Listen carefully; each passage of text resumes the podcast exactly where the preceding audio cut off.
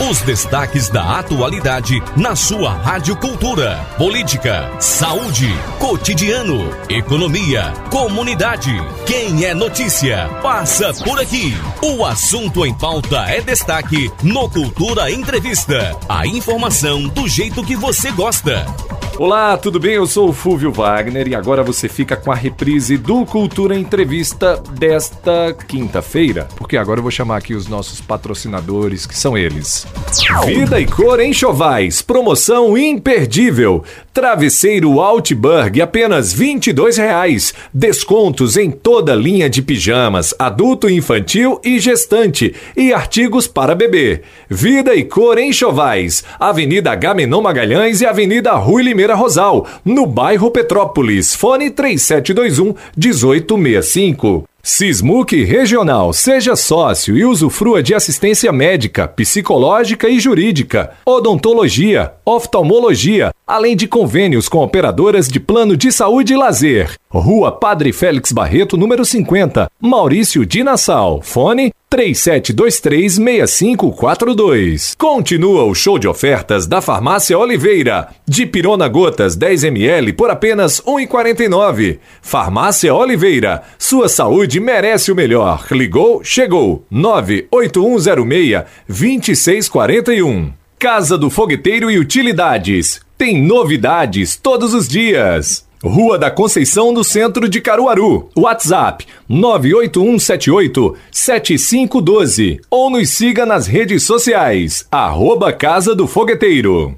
Cicatriza Caruaru, clínica especializada no tratamento de feridas, úlceras varicosas e arteriais, pé diabético e lesões de difícil cicatrização, curativos especiais e cuidados podiátricos. Ligue 98212 5844. Cicatriza Caruaru, Rua Saldanha Marinho, número 410, Maurício de Nassau. Agora sim eu dou o meu boa tarde aqui para o nosso entrevistado de hoje, nosso querido João Pedro, que é biomédico sanitarista e mestre em saúde pública. João, boa tarde, obrigado mais uma vez aqui em ter aceitado o nosso convite para falar sobre a pandemia de Covid-19. Boa tarde, Fúvio. Boa tarde a toda a audiência da Rádio Cultura. É sempre uma honra estar aqui com vocês. Muito bem, João. A gente passou aí dos dois anos né, é, de pandemia de Covid. Aqui no Brasil, a gente sabe que muita coisa poderia ter andado né, de uma forma mais é, rápida e a gente também poderia ter evitado algumas coisas. Eu queria começar perguntando a você, já é uma pergunta difícil, né, mas na sua opinião, primeiro, onde é que o Brasil errou em relação ao combate da pandemia de Covid-19, hein, João? Essa é uma pergunta difícil mesmo, como tu falasse, mas eu acho que tudo se resume em uma coisa: negação da ciência e da saúde pública. A partir do momento que várias pessoas proeminentes na sociedade, seja o presidente da República, ministros da saúde, que a gente teve quatro ministros durante esse período de pandemia, uhum. e autoridades, né, alguns prefeitos, governadores, deputados, quando essas pessoas que são aquelas pessoas que têm credibilidade, que boa parte da sociedade espera uma orientação, passam orientações contrárias ao que a ciência e a saúde vinham mostrando sobre a pandemia, é o maior erro porque é nisso que começa. Pessoas sem usar máscara quando era necessário, pessoas deixando de se vacinar quando também era necessário se vacinar, e começa aquela coisa: eu vou acreditar em quê? É numa corrente de WhatsApp? É num vídeo do Instagram? Em que eu vou acreditar? Então a gente passou muito tempo, perdeu muitas vidas por causa disso. Passou muito tempo sem ter uma resposta coordenada para a pandemia, e aí foi o maior erro do nosso país, né? A falta de planejamento ela é, foi uma das coisas que ficou é, visíveis. Agora, o mundo também passou por essa falta de planejamento, porque era uma doença que ninguém conhecia, ninguém sabia, né? E isso pesa também, né, João? Isso. A gente não esperava uma pandemia agora e nem esperava que seria uma pandemia por coronavírus. Todo o consenso mundial na ciência era que a pandemia que viria seria uma pandemia por influenza. Uhum. Eu lembro que logo após surgir os primeiros casos de coronavírus, eu assisti um documentário na Netflix que era mostrando disso. Quais eram os vírus influenza que tinham maior potencial de causar uma pandemia. E havia uma ideia que entre 2022 e 2025 viria uma pandemia. Então a gente foi uhum. surpreendido dois anos antes por uma pandemia que era de um vírus que não era o vírus esperado, que tinha características que a gente não tinha tanto conhecimento, e isso fez com que o mundo perdesse algum tempo sem planejamento, sem ações, e aí a gente vê as diferenças de resposta entre uns países e outros. A gente tem a Nova Zelândia, que foi o primeiro país sempre a sair dos surtos das, das grandes ondas e com poucas mortes vê uma distribuição desigual de vacina, onde os países da África até hoje têm baixas coberturas, uhum. e isso é um ponto principal para o surgimento de novas variantes. E a gente vê o caso do Brasil, onde a gente perdeu mais de 600 mil vidas, onde a gente viu um discurso negando a pandemia.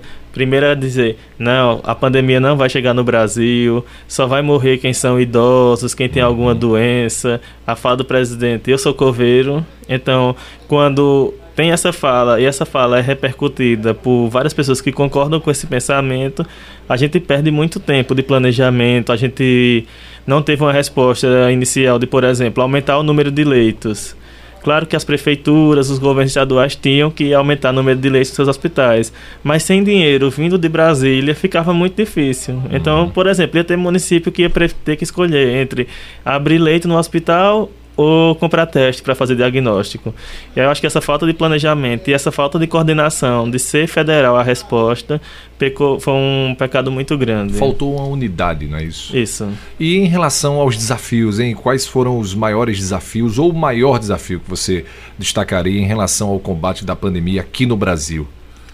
Acho que o grande desafio, o maior, na minha opinião, é a questão de, das condições que foram colocadas para os profissionais da saúde que nós fomos para a linha de frente contra um vírus desconhecido, contra um inimigo desconhecido. É, nesse processo, muitos de nós tivemos perdas na família, entre os amigos de trabalho. É, em vários momentos, nós vimos enfermeiros, fisioterapeutas atuando em três, quatro hospitais, porque não era pensando em aumentar sua renda, uhum. mas é porque tinha uma falta de profissionais, muitos profissionais adoecidos, muitos, é, muitos ainda a né? óbito. Né? Então, era o senso realmente o dever de a gente tá numa guerra e eu preciso servir. E aí era essa condição da gente ter que se desdobrar em vários locais de trabalho, muitas vezes cansados, adoecidos. Então acho que esse foi o maior desafio. Como é que eu vou cuidar da saúde da população, da saúde do outro, tendo que é, enfrentar algo que eu não conheço e que eu não estou pronto é, psicologicamente depois de tantas coisas que aconteceram no caminho para dar conta. Então acho que esse foi o primeiro desafio. O segundo desafio realmente foi outro com relação às vacinas, do atraso que nós vivemos uhum. para iniciar e depois o atraso que foi, a dificuldade que foi para a gente convencer a população a se vacinar, a acreditar na vacina. Até a questão da, do desenvolvimento da vacina também foi um grande desafio, né? Você Isso. concorda? Foi um grande desafio que ajudou muito é que a gente tinha uma vacina contra outro vírus da, do coronavírus que estava em produção e tinha sido deixada na gaveta e aí isso ajudou muito. É, porque o vírus ele tem 85% de semelhança com outro coronavírus. Então isso facilitou muito adiantou. Mas foi um grande desafio a gente fazer uma vacina em um ano testar na população, uhum. garantir que aquela vacina era eficaz, depois começar a administrar a vacina e fazer o convencimento da população de que aquela vacina era muito era eficiente, porque quando começou a pandemia, a primeira pergunta do povo era: quando vem a vacina? Uhum. Eu lembro que toda semana quando eu conversava com minha sogra, ela apertava, João, e a vacina? E eu dizia, olha, demora um pouquinho. Calma, né? Então, né? como é que, passando na imprensa o tempo todo, são 5 a 10 anos, aí chegou uma vacina pronta com um ano. Então, uhum. muito, isso é muito difícil a gente mostrar à população que aquela vacina era eficaz. Então, foi um trabalho de convencimento. E aí, esses são vários desafios que a gente vivenciou, ainda vivencia até hoje, porque muitas pessoas ainda não acreditam na vacina, muitas pessoas ainda criticam o uso de máscara e outras medidas de proteção. Então, é um desafio a cada dia, né, da gente mostrar que o coronavírus está circulando, que é um vírus que a gente vai precisar requerer um cuidado, mesmo quando a gente saia desse estágio de. Uhum restrições, mas que vai ser necessário um cuidado para que não possa surgir novas variantes que coloquem em risco a saúde da população. Você trouxe aqui, então, no comecinho do programa aí, o, na sua visão, o que é que você destacou aí, o que é que seria o principal erro, né? E aí uhum. veio a questão do negacionismo. Né? Você teria como destacar aqui né, algo que foi importante em relação ao combate da pandemia aqui no Brasil? O que é que o Brasil acertou? Em relação à pandemia? Ou onde o Brasil acertou em relação à pandemia? É, eu acho que é, a gente falou dessa falta de coordenação, dessa falta de unidade, mas é importante lembrar que os prefeitos e os governadores, em especial os prefeitos, eles tiveram uma unidade entre eles de adotar uma série de medidas que eram necessárias. E aí isso foi o primeiro, um grande acerto. Foi decretar em alguns momentos, alguns estados, alguns estados decretar lockdown, uhum. é, fazer algumas restrições, é, promover benefícios é, econômicos para algumas categorias profissionais. Aqui em Caruaru a gente teve um trabalho de apoio muito grande aos feirantes, aos profissionais que trabalham no São João. Então isso são acertos. E um outro acerto é que, querendo ou não, a adesão da população às medidas de restrição foi muito positiva. A gente via passando na imprensa 40% da população aderiu, 50% em tom muitas vezes de crítica. Uhum. Mas isso, fa isso facilitou com que o vírus circulasse menos. Então acho que é, esse trabalho das instituições de ensino, das universidades que deram apoio, cederam hospitais, cederam profissionais para assistência. O trabalho dos prefeitos e dos governadores foi positivo, além da adesão da população e a compreensão de cada momento que a gente estava vivendo. E um ponto que eu gosto muito de fazer destaque é o papel da imprensa nesse uhum. processo de está mostrando o que eram os fatos de acordo com as evidências, com a qualidade da informação. Vocês, profissionais da imprensa, foram um braço muito importante da gente nesse combate à pandemia e à desinformação. É, João, nesses dois anos de, de pandemia, a gente sabe que tem algumas perguntas ainda que parece que não tem resposta. Por exemplo, onde é que o vírus surgiu, de fato? Né? É, o que é que o coronavírus pode causar a longo prazo? Uhum é, as vacinas realmente, a gente vai conseguir chegar a uma vacina que seja 100% eficaz, né? Além dessas perguntas que né, eu trouxe aqui como perguntas que a gente ainda não tem resposta, você destacaria outra pergunta que seja preocupante em relação ao Covid? É, tem a pergunta de quando é que a gente vai voltar à vida normal, deixar de usar máscaras uhum. e sem voltar, né? Porque alguns locais aqui do Brasil e do mundo retiraram a restrição e já voltaram a adotá-la. Mas acho que essas perguntas que você trouxe, elas sintetizam muito esse, essa compreensão. E acho que quando a gente pergunta a questão de tem uma vacina que vai ser 100% eficaz, a outra pergunta que surge é, se não tiver essa vacina, de quanto em quanto tempo eu vou tomar uhum. dose de reforço? Eu vejo muito no dia a dia algumas pessoas dizendo, eu vou tomar a terceira, a quarta, a quinta, a sétima dose, e o outro dizendo, eu já tomei três, vou ter que tomar a quarta, essa vacina não funciona. Então, é realmente essas perguntas são muito. A gente precisa ter respostas para que a população possa acreditar realmente na vacina e a gente possa ter a sensação de segurança. Ô, João, a gente sabe que é é difícil né, realizar uma estimativa em relação ao fim da pandemia, mas o que, é que a gente pode esperar aí para os próximos anos né, em relação a, a, ao coronavírus, hein? Eu considero que a perspectiva é que ele venha a se tornar uma doença endêmica ou epidêmica, e aí para o ouvinte ter uma compreensão, esse conceito de doença endêmica é aquela doença como a dengue. Sempre tem casos de dengue no Brasil, sempre uhum. tem casos de dengue aqui em Caruaru. Mas existe um determinado período do ano, muitas vezes janeiro, fevereiro, que os casos da doença aumentam.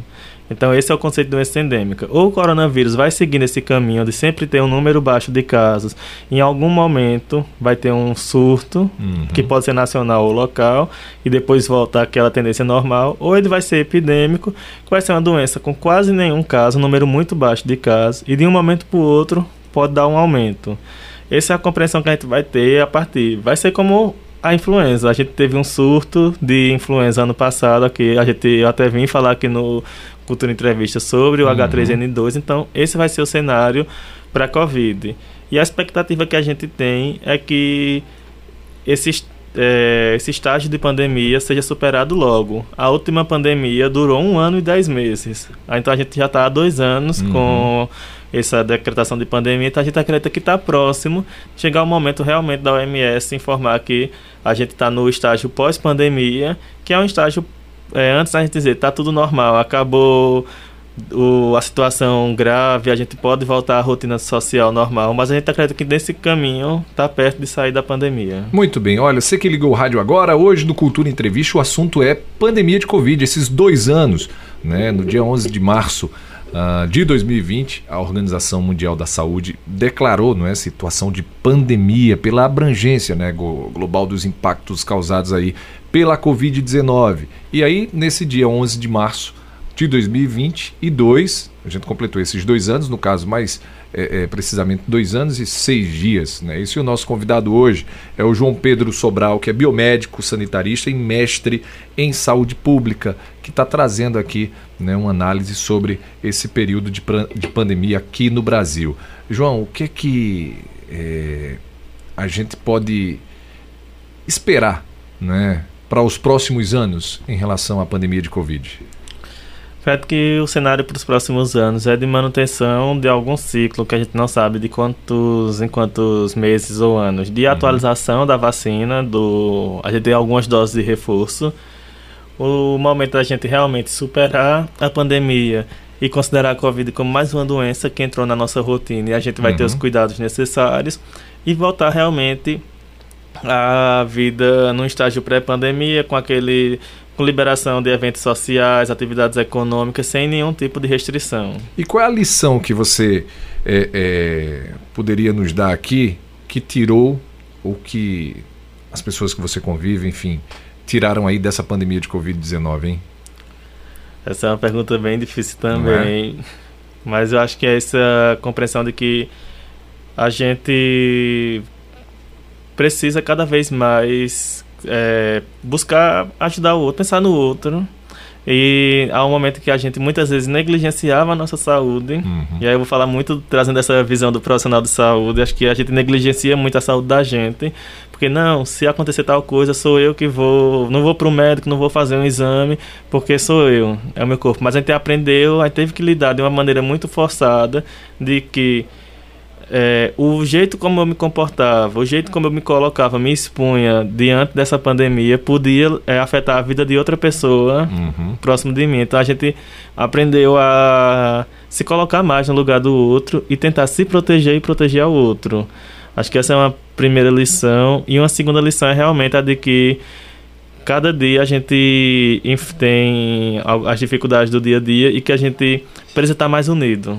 Acho que é isso, a união da gente para vencer os desafios. Muito bem. Olha, o governo do estado, nessa última semana agora, nessa semana, na verdade, né, flexibilizou mais. O governo do estado de Pernambuco, tá? É, flexibilizou mais a, as questões do protocolo do, do, do, em relação ao plano de convivência, né? Da Covid-19. Como é que você avaliou essas flexibilizações divulgadas nessa semana?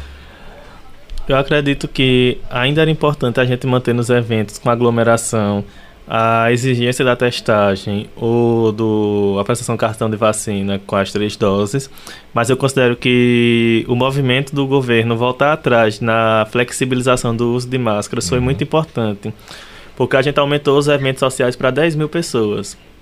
E a partir do momento que eu aumento eventos sociais para um público maior e acabo com a exigência no mesmo momento do uso de máscaras, aquelas pessoas que por acaso se contaminarem em um evento de massa, uhum. estarem em outro espaço público e fazer trazer um alto risco de propagação da doença era muito grande. Então acho que foi uma decisão acerta, acertada de não, não acabar com a restrição do uso de máscaras, mas que a gente precisa, nos próximos momentos de avançar, ver como vai ser esse processo uhum. de flexibilização. Lembrando que à medida que a gente flexibiliza o uso de máscaras, a gente também está permitindo maiores aglomerações. E a gente está num processo realmente que a gente ainda tem uma baixa adesão da cobertura vacinal das crianças que hoje a gente está com esse desafio de ampliar essa vacinação para evitar que existam os casos graves, que são os, é, os casos daquela síndrome multissistêmica que afeta as crianças. Então hoje o foco dos casos graves deixa de ser o olhar da gente, o adulto, para ser a criança. Então a gente precisa pensar muito bem nisso, porque as escolas voltarão às suas atividades. E a escola pode ser um grande veículo, tanto de é, transmissão da doença, então a gente tem que evitar que a gente possa viver surtos, bons de caso, né, na população infantil. Pois é, você falou de surto de caso aí. Hoje a China está revivendo aquilo que viveu há dois anos atrás. Uhum. Né? Um novo surto de Covid-19 praticamente coloca aí. É, volta, faz com que o país volte aí a estaca zero. Milhões e milhões de chineses aí já isolados, né, escolas fechadas, pessoal trabalhando em home office, enfim.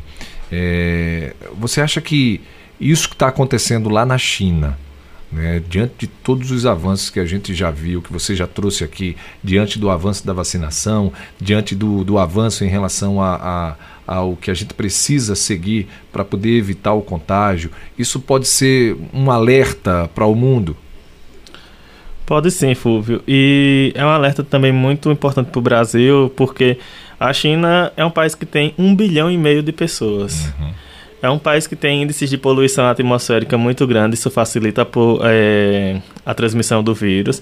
Mas ele também tem condições de trabalho, de saneamento, em que a gente tem casas na China onde vivem várias pessoas em poucos cômodos. Isso é a realidade das grandes cidades brasileiras, das periferias.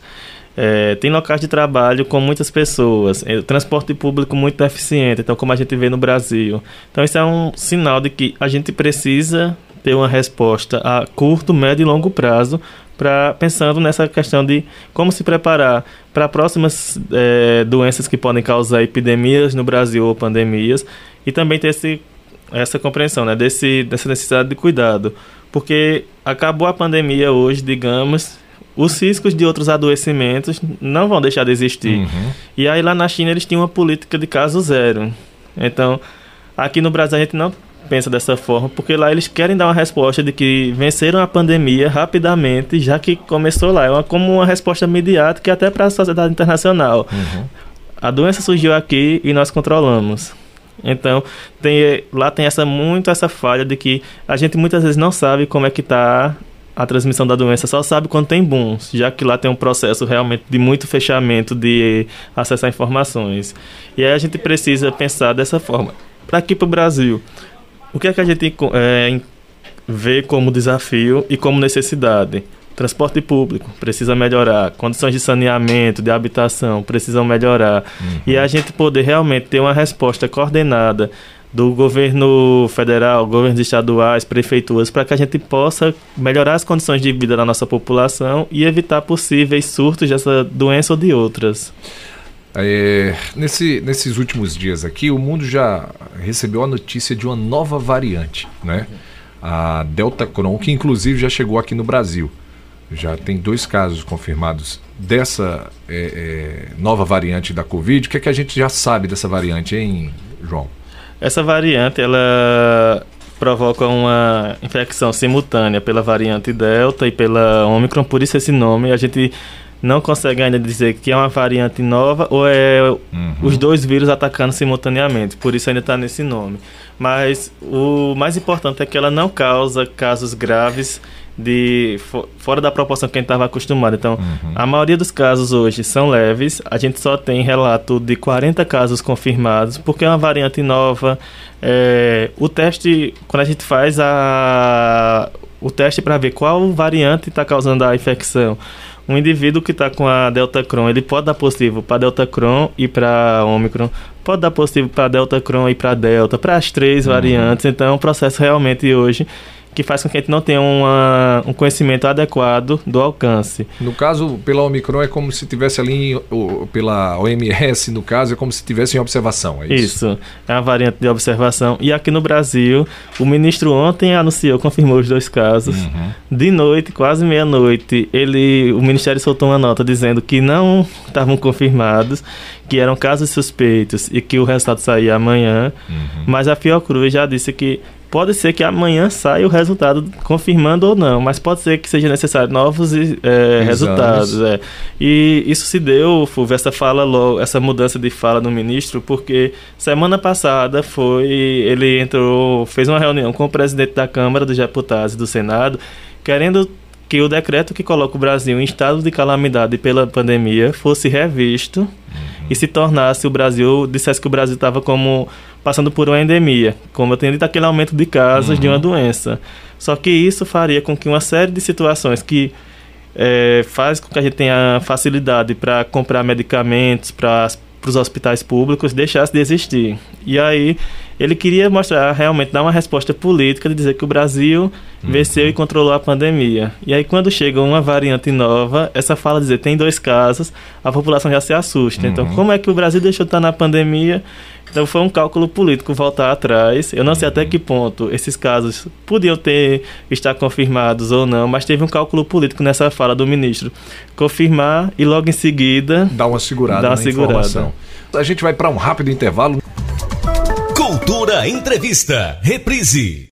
Estamos apresentando Cultura Entrevista, reprise.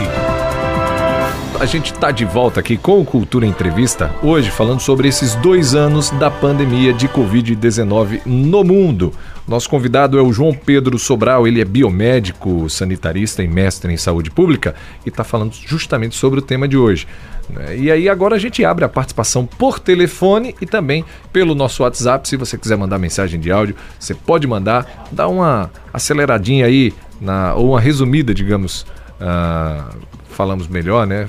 Para poder a gente passar mais mensagens aqui e atender mais ouvintes, tá bom? Vamos para a primeira participação então. Alô, boa tarde. Boa tarde, esse menino. Tudo bem, Nininha? Graças a Deus está tudo bem. Então, espero que vocês aí também estejam bem. Olha, eu queria, eu, na minha opinião, essa doença veio para ficar. Ela vai ficar igual a todas as doenças que nós temos. De ter que estar tomando vacina todo ano. Eu acho que ela não vai embora não. Se, fosse, se for embora, chega outra pior. Oi, esse pedido. Agora eu queria fazer uma pergunta a ele.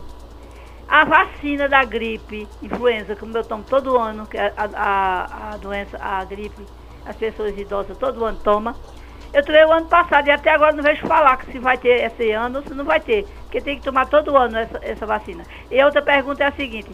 E, e, aquela, aquela doença, o ebola, que é da África, nunca mais ouvi falar nela, graças a Deus. Será que ela acabou ou só fica pro, pro lado de lá da África? Tchau e boa tarde. Muito bem, Nininha. Obrigado aí pela sua participação, João. É, a campanha de vacina da influenza, Nininha, vai, vai ter esse ano, mas, mas lá no segundo semestre, depois de junho. É, quando for o momento de começar a vacinação, isso vai ser muito avisado na mídia e pelos agentes de saúde do seu posto. E com relação à ebola, é, foi desenvolvida uma vacina que foi testada na África, mas essa doença ela foi controlada. Então lá na África e em todo o mundo existe um processo de vigilância para que qualquer caso novo da doença ele seja monitorado para evitar que ela se torne uma pandemia ou uma doença que circula em vários países. Muito bem, vamos para a segunda ah, caiu a ligação? Então, olha, eu mandei uma mensagem de áudio aqui do nosso ouvinte, o Jorge, do Agreste de Paulo Santos. Já já a gente vai soltar essa mensagem aqui do Jorge.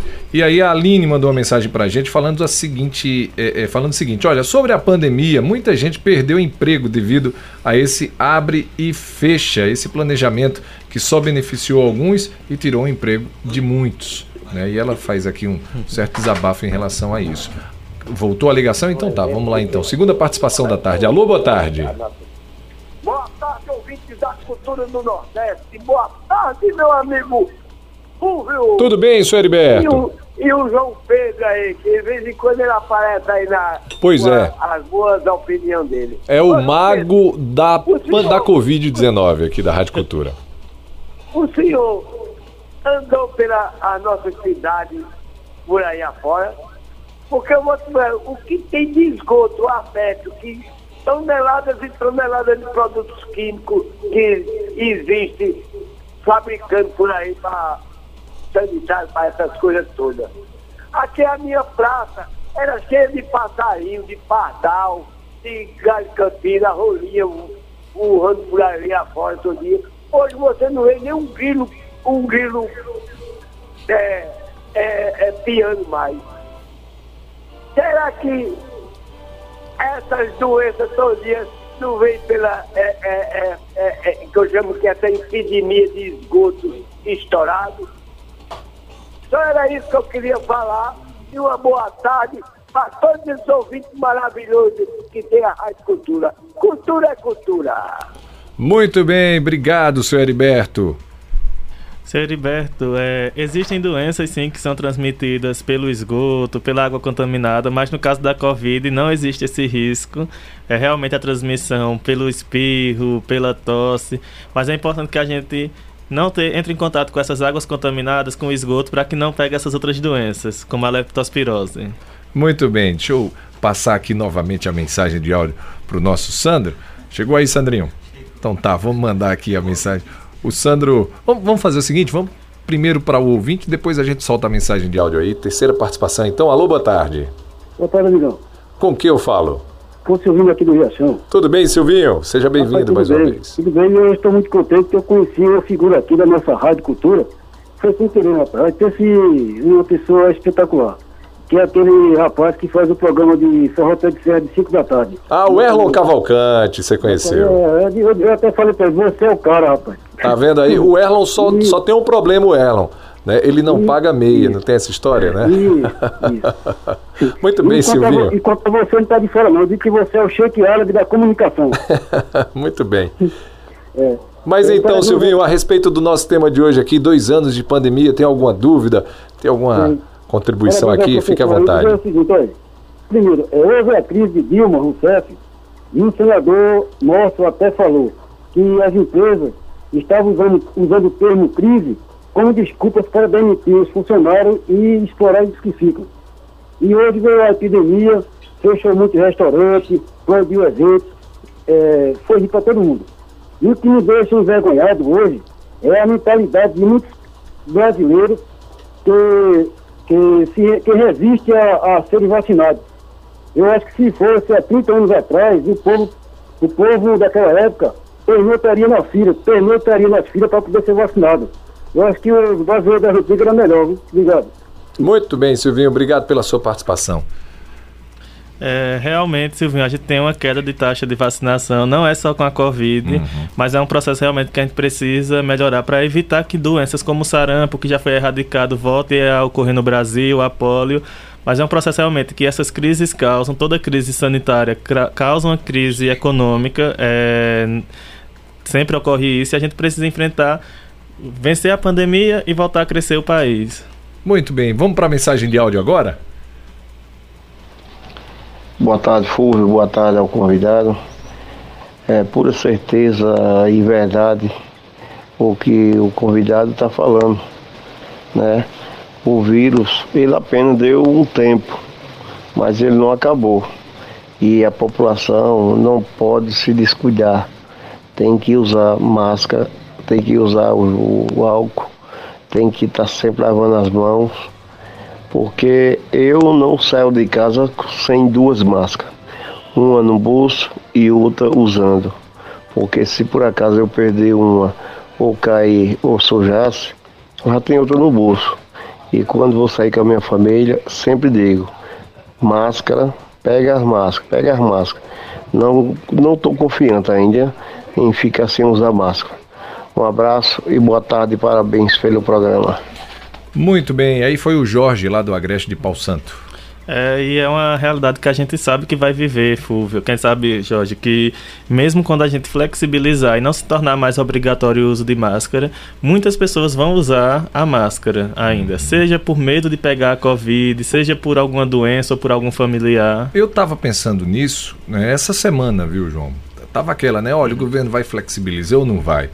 E eu tava dizendo, olha, eu não vou parar de usar a máscara, né? Vou continuar usando até eu me sentir seguro realmente para tirar. E é justamente isso que vai acontecer. Eu também acho que vou agir dessa forma. Pois é. Vamos para mais uma participação, ou melhor, vamos para mais uma mensagem de áudio, pode ser?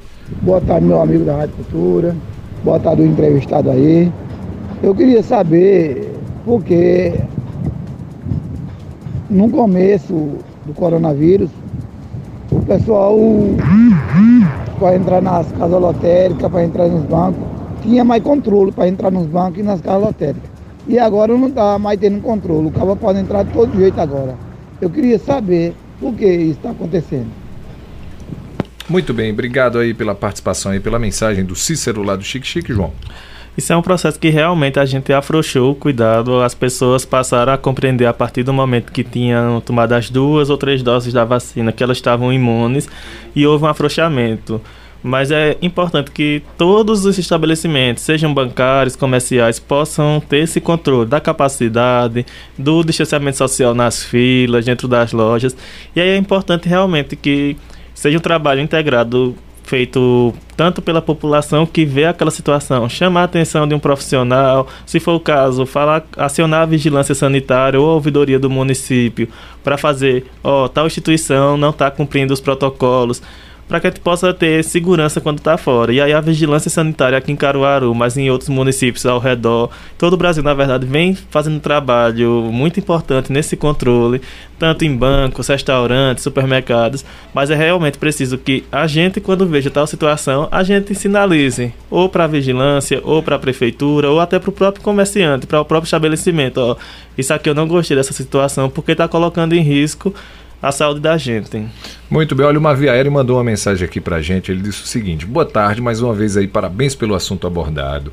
Veja, acho que essa situação da pandemia vai permanecer no nosso cotidiano, porém, algum dia nos assusta, né? Porém, há algum tempo, eu acho que ele disse assim, nesse sentido, né? Que isso nos assusta. E ele acha que mesmo se relaxar os protocolos, se bem que esse relaxamento não precisa de algum decreto, pois ele já existe, essa é a opinião do Mavi Aéreo, né? E nesses últimos dias, ele disse que viu, viu muitos comentários que na China está voltando com muita força, isso é real. E é para a gente se preocupar, Mavi Aéreo. Pois é, eu vou até responder no lugar do João aqui. É real, não é isso, João? Isso é real, muito real. E a gente precisa ter o cuidado. Até o momento não precisa ter uma preocupação adicional uhum. do que a gente já tem, mas ter os cuidados necessários, porque da mesma forma que está ali na China tendo um aumento, em algum momento pode ter um aumento aqui no Brasil, localizado ou não, como foi com a influenza. A gente achou que era um aumento de casos de Covid e era um outro vírus. Então a gente tem esses cuidados para evitar novos surtos da doença. Muito bem, vamos para mais uma participação por telefone. Alô, boa tarde. Boa tarde, Fúvio. Com quem eu falo? É com Deusinho. Deusinho Mota. Tudo bem, Deusinho? Tudo bem, meu amigão. Obrigado aí pela sua participação, hein? Seja bem-vindo. Satisfação em falar com você e participar do seu programa. Olha, eu queria fazer duas perguntas apenas. Fica à vontade. É, uma, por que é que, vamos dizer, a gente está no restaurante, aí tira a máscara e vai, vai comer o restaurante, ou lanchonete, seja lá o que for. Aí vai se alimentar, aí tira a máscara. Nesse período, não tem perigo de contrair a doença? Seria a primeira pergunta.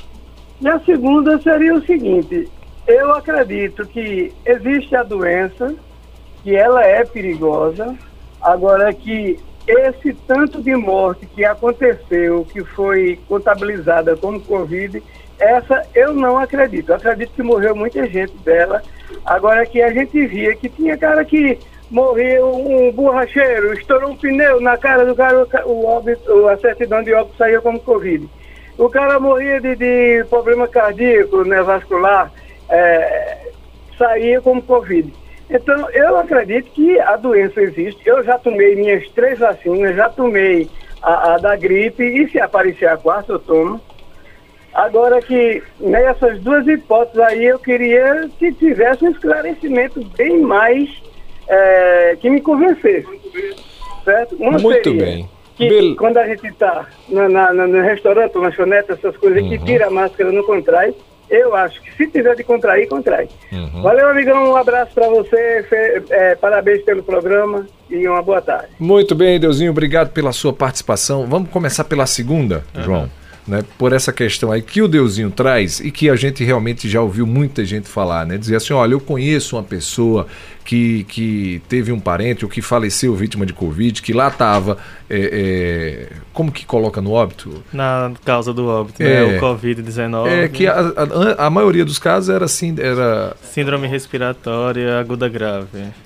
Pois é, síndrome respiratória aguda grave, não é isso? Isso. Tem mais outra frasezinha que eu vou tentar me lembrar aqui como é que coloca lá. E aí, não, mas não é, não foi isso que ele morreu, ele teve um infarto. Não, não foi, já aconteceu, eu já ouvi várias, é, é, vários casos, uhum. relatos sobre isso, né? Não tem como comprovar se de fato aconteceu.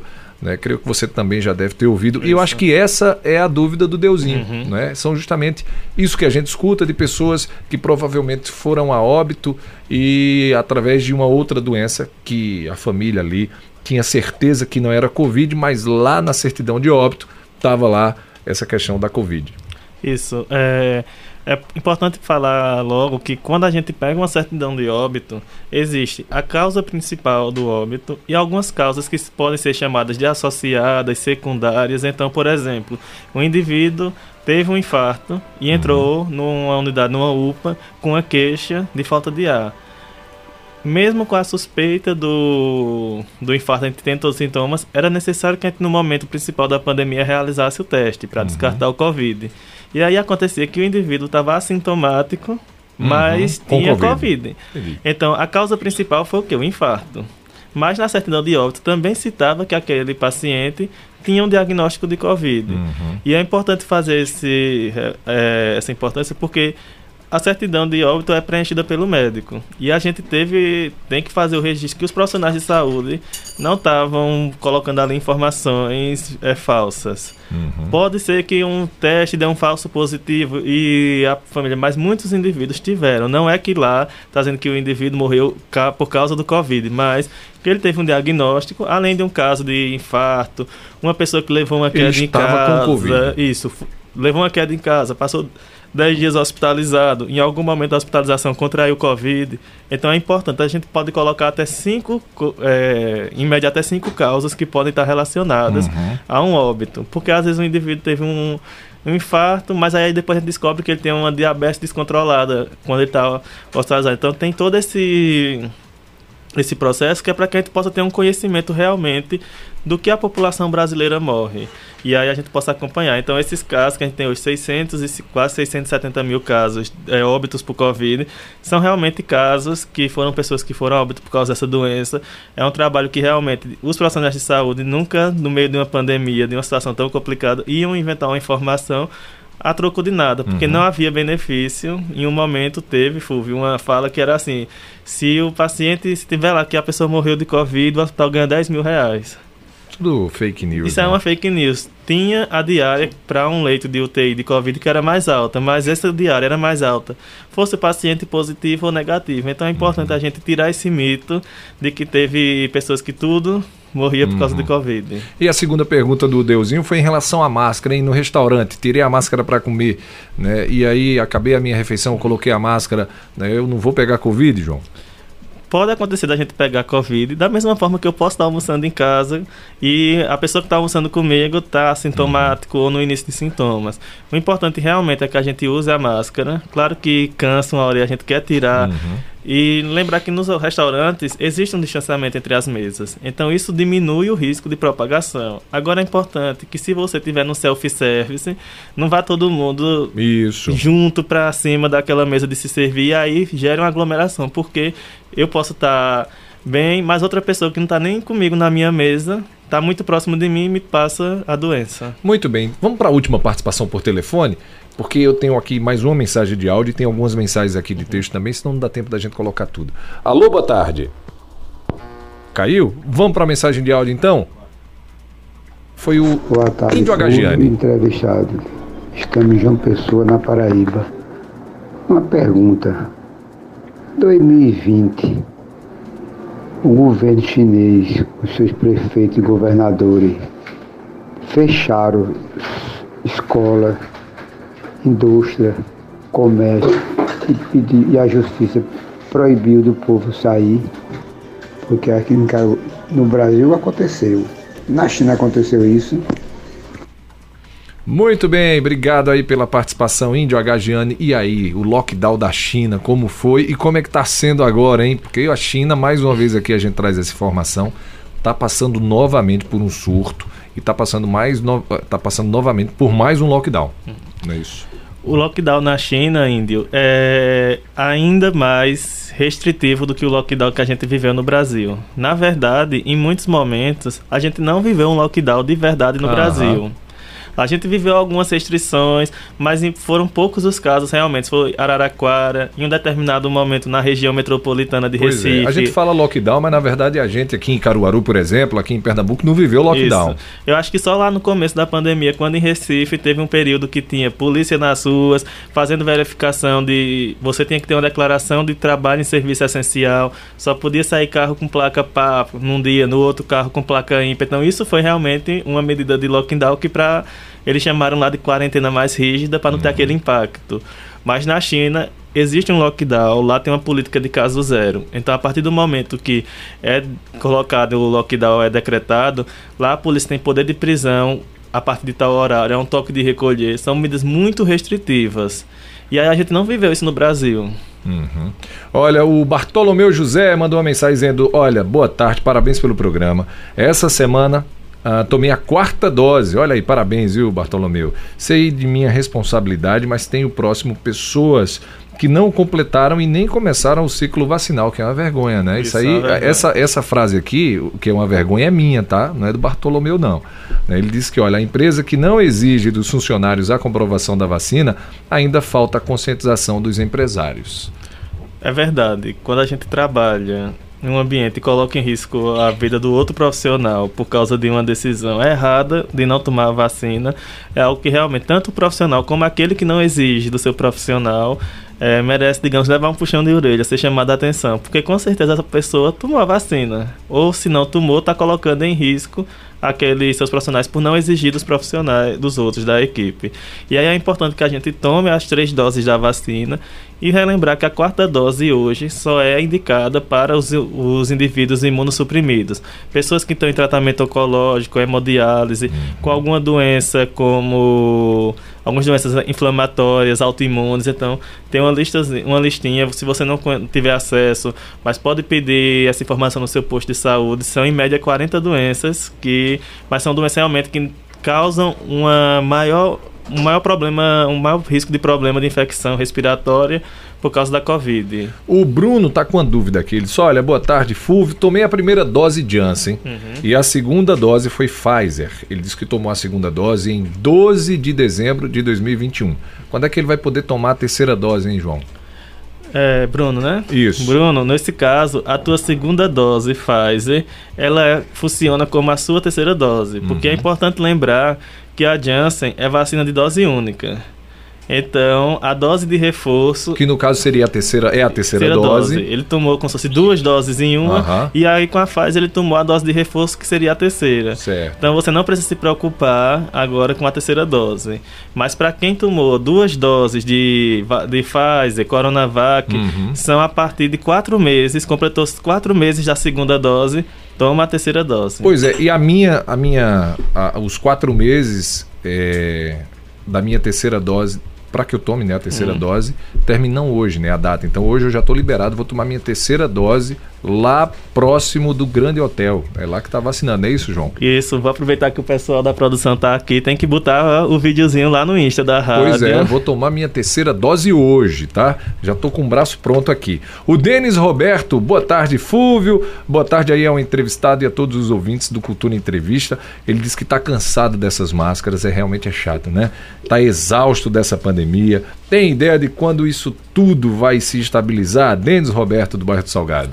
Eu acho que é a pergunta que vale um milhão hoje, quando é. tudo vai se estabilizar. Mas é importante lembrar que está perto. Tá Alguns perto, né? locais do Brasil já estão flexibilizando o uso de máscaras. Pernambuco quase flexibilizou essa semana, então está mais perto do que longe. O Rogério Vênus do Divinópolis mandou a seguinte pergunta: Boa tarde, Fúvio. Boa tarde aí ao entrevistado. Gostaria de saber se a vacina de influenza da campanha é a mesma da rede privada pois tomei na campanha e se não tiver direito na próxima campanha, quero tomar na rede privada. Olha, tem uma diferença mínima é, entre essas duas vacinas, mas não é algo que vai mudar a efetividade. É só que a vacina que a gente toma na campanha, ela previne para três tipos de influenza: uhum. influenza H1N1, H3N2 e para a influenza B. E aí a do privado, ela previne para dois tipos de influenza do tipo B e o H1N1 e o H3N2. Uhum. Só que um desses tipos de vírus do influenza B, ele não causa casos em humanos até hoje. É uma dose a mais que está sendo por precaução. Então, fica a critério da pessoa. A efetividade da vacina é a mesma. É, o Butantan está fazendo a atualização da vacina por causa da Covid, não ficou pronta uhum. a tempo, mas em breve a vacina do SUS já vai ser tetravalente. Eu, inclusive, acompanhei alguns testes dessa vacina lá em Recife, e é uma vacina que só vai, ser, vai ter o ganho de ter mais uma prevenção, mas não tem diferença. Então você pode ficar tranquilo. Espera ver se você vai ter poder tomar no SUS, se não puder, e aí você sentir a necessidade de tomar ela no privado, pode fazer essa dose. Olha, e a nossa equipe de produção aqui da Central de Produção, Elisandra e a Natália, já atualizaram a gente agora, agora mesmo, em relação à vacinação da, da, da, da gripe Tá, o governo antecipou, a gente estava falando aqui que seria no uhum. segundo semestre, antecipou e aí a campanha já começa a partir do dia 4 de abril, tá vendo? Parabéns aí a nossa central de produção aqui. Essa equipe a Rádio é Cultura, mais rápida do Notícia que o Flash, quente, viu? saiu agora, divulgada agora e elas já trouxeram pra gente. Olha, a última pergunta aqui, que a gente já está no horário limite do programa, tá? O Luiz Neto perguntou o seguinte: olha, eu tomei as duas doses de Janssen e agora? Não preciso mais tomar a terceira dose, João? Também não. É... Você tomou as duas doses, aguarda vai ter uma dose extra, mas da mesma forma. A primeira dose que você tomou funciona como as duas primeiras doses e essa dose de reforço funciona como a terceira. Toda pessoa que tomou a Janssen como primeira dose só vai tomar uma segunda dose e funciona como esquema vacinal completo. Muito bem, então, João, queria agradecer sua participação aqui no Cultura Entrevista hoje, a gente falando aí sobre esses dois anos de pandemia, tirando as dúvidas aí dos nossos ouvintes. Obrigado, viu, pela participação. Eu que agradeço o convite, a oportunidade de estar aqui com vocês. É sempre uma honra estar aqui, porque é uma audiência que é muito qualificada, sempre está participando e a gente pode estar tirando as dúvidas e informando a população. Muito bem, então olha, hoje o assunto foi esse: dois anos de pandemia e o nosso convidado foi o João Pedro Sobral, que é biomédico sanitarista e mestre em saúde pública. Cultura Entrevista. Oferecimento Cicatriza Caruaru. Clínica especializada no tratamento de feridas, úlceras varicosas e arteriais, pé diabético e lesões de difícil cicatrização. Curativos especiais e cuidados podiátricos. Ligue 98212 5844. Cicatriza Caruaru. Rua Saldanha Marinho, número 410, Maurício de Nassau. Casa do Fogueteiro e Utilidades. Tem novidades todos os dias. Rua da Conceição, no centro de Caruaru. WhatsApp 981787512 ou nos siga nas redes sociais. Arroba Casa do Fogueteiro. Continua o show de ofertas da Farmácia Oliveira. De pirona gotas 10ml por apenas R$ 1,49. Farmácia Oliveira. Sua saúde merece o melhor. Ligou, chegou. 98106-2641. Sismuc Regional. Seja sócio e usufrua de assistência médica, psicológica e jurídica, odontologia, oftalmologia, além de convênios com operadoras de plano de saúde e lazer. Rua Padre Félix Barreto, número 50, Maurício de Nassau. Fone 3723 6542. Vida e cor em Chovais, promoção imperdível. Travesseiro Altberg, apenas R$ 22,00. Descontos em toda linha de pijamas, adulto, infantil e gestante. E artigos para bebê. Vida e cor em Chovais, Avenida Gamenon Magalhães e Avenida Rui Limeira Rosal, no bairro Petrópolis. Fone 3721 1865. Você ouviu Cultura Entrevista.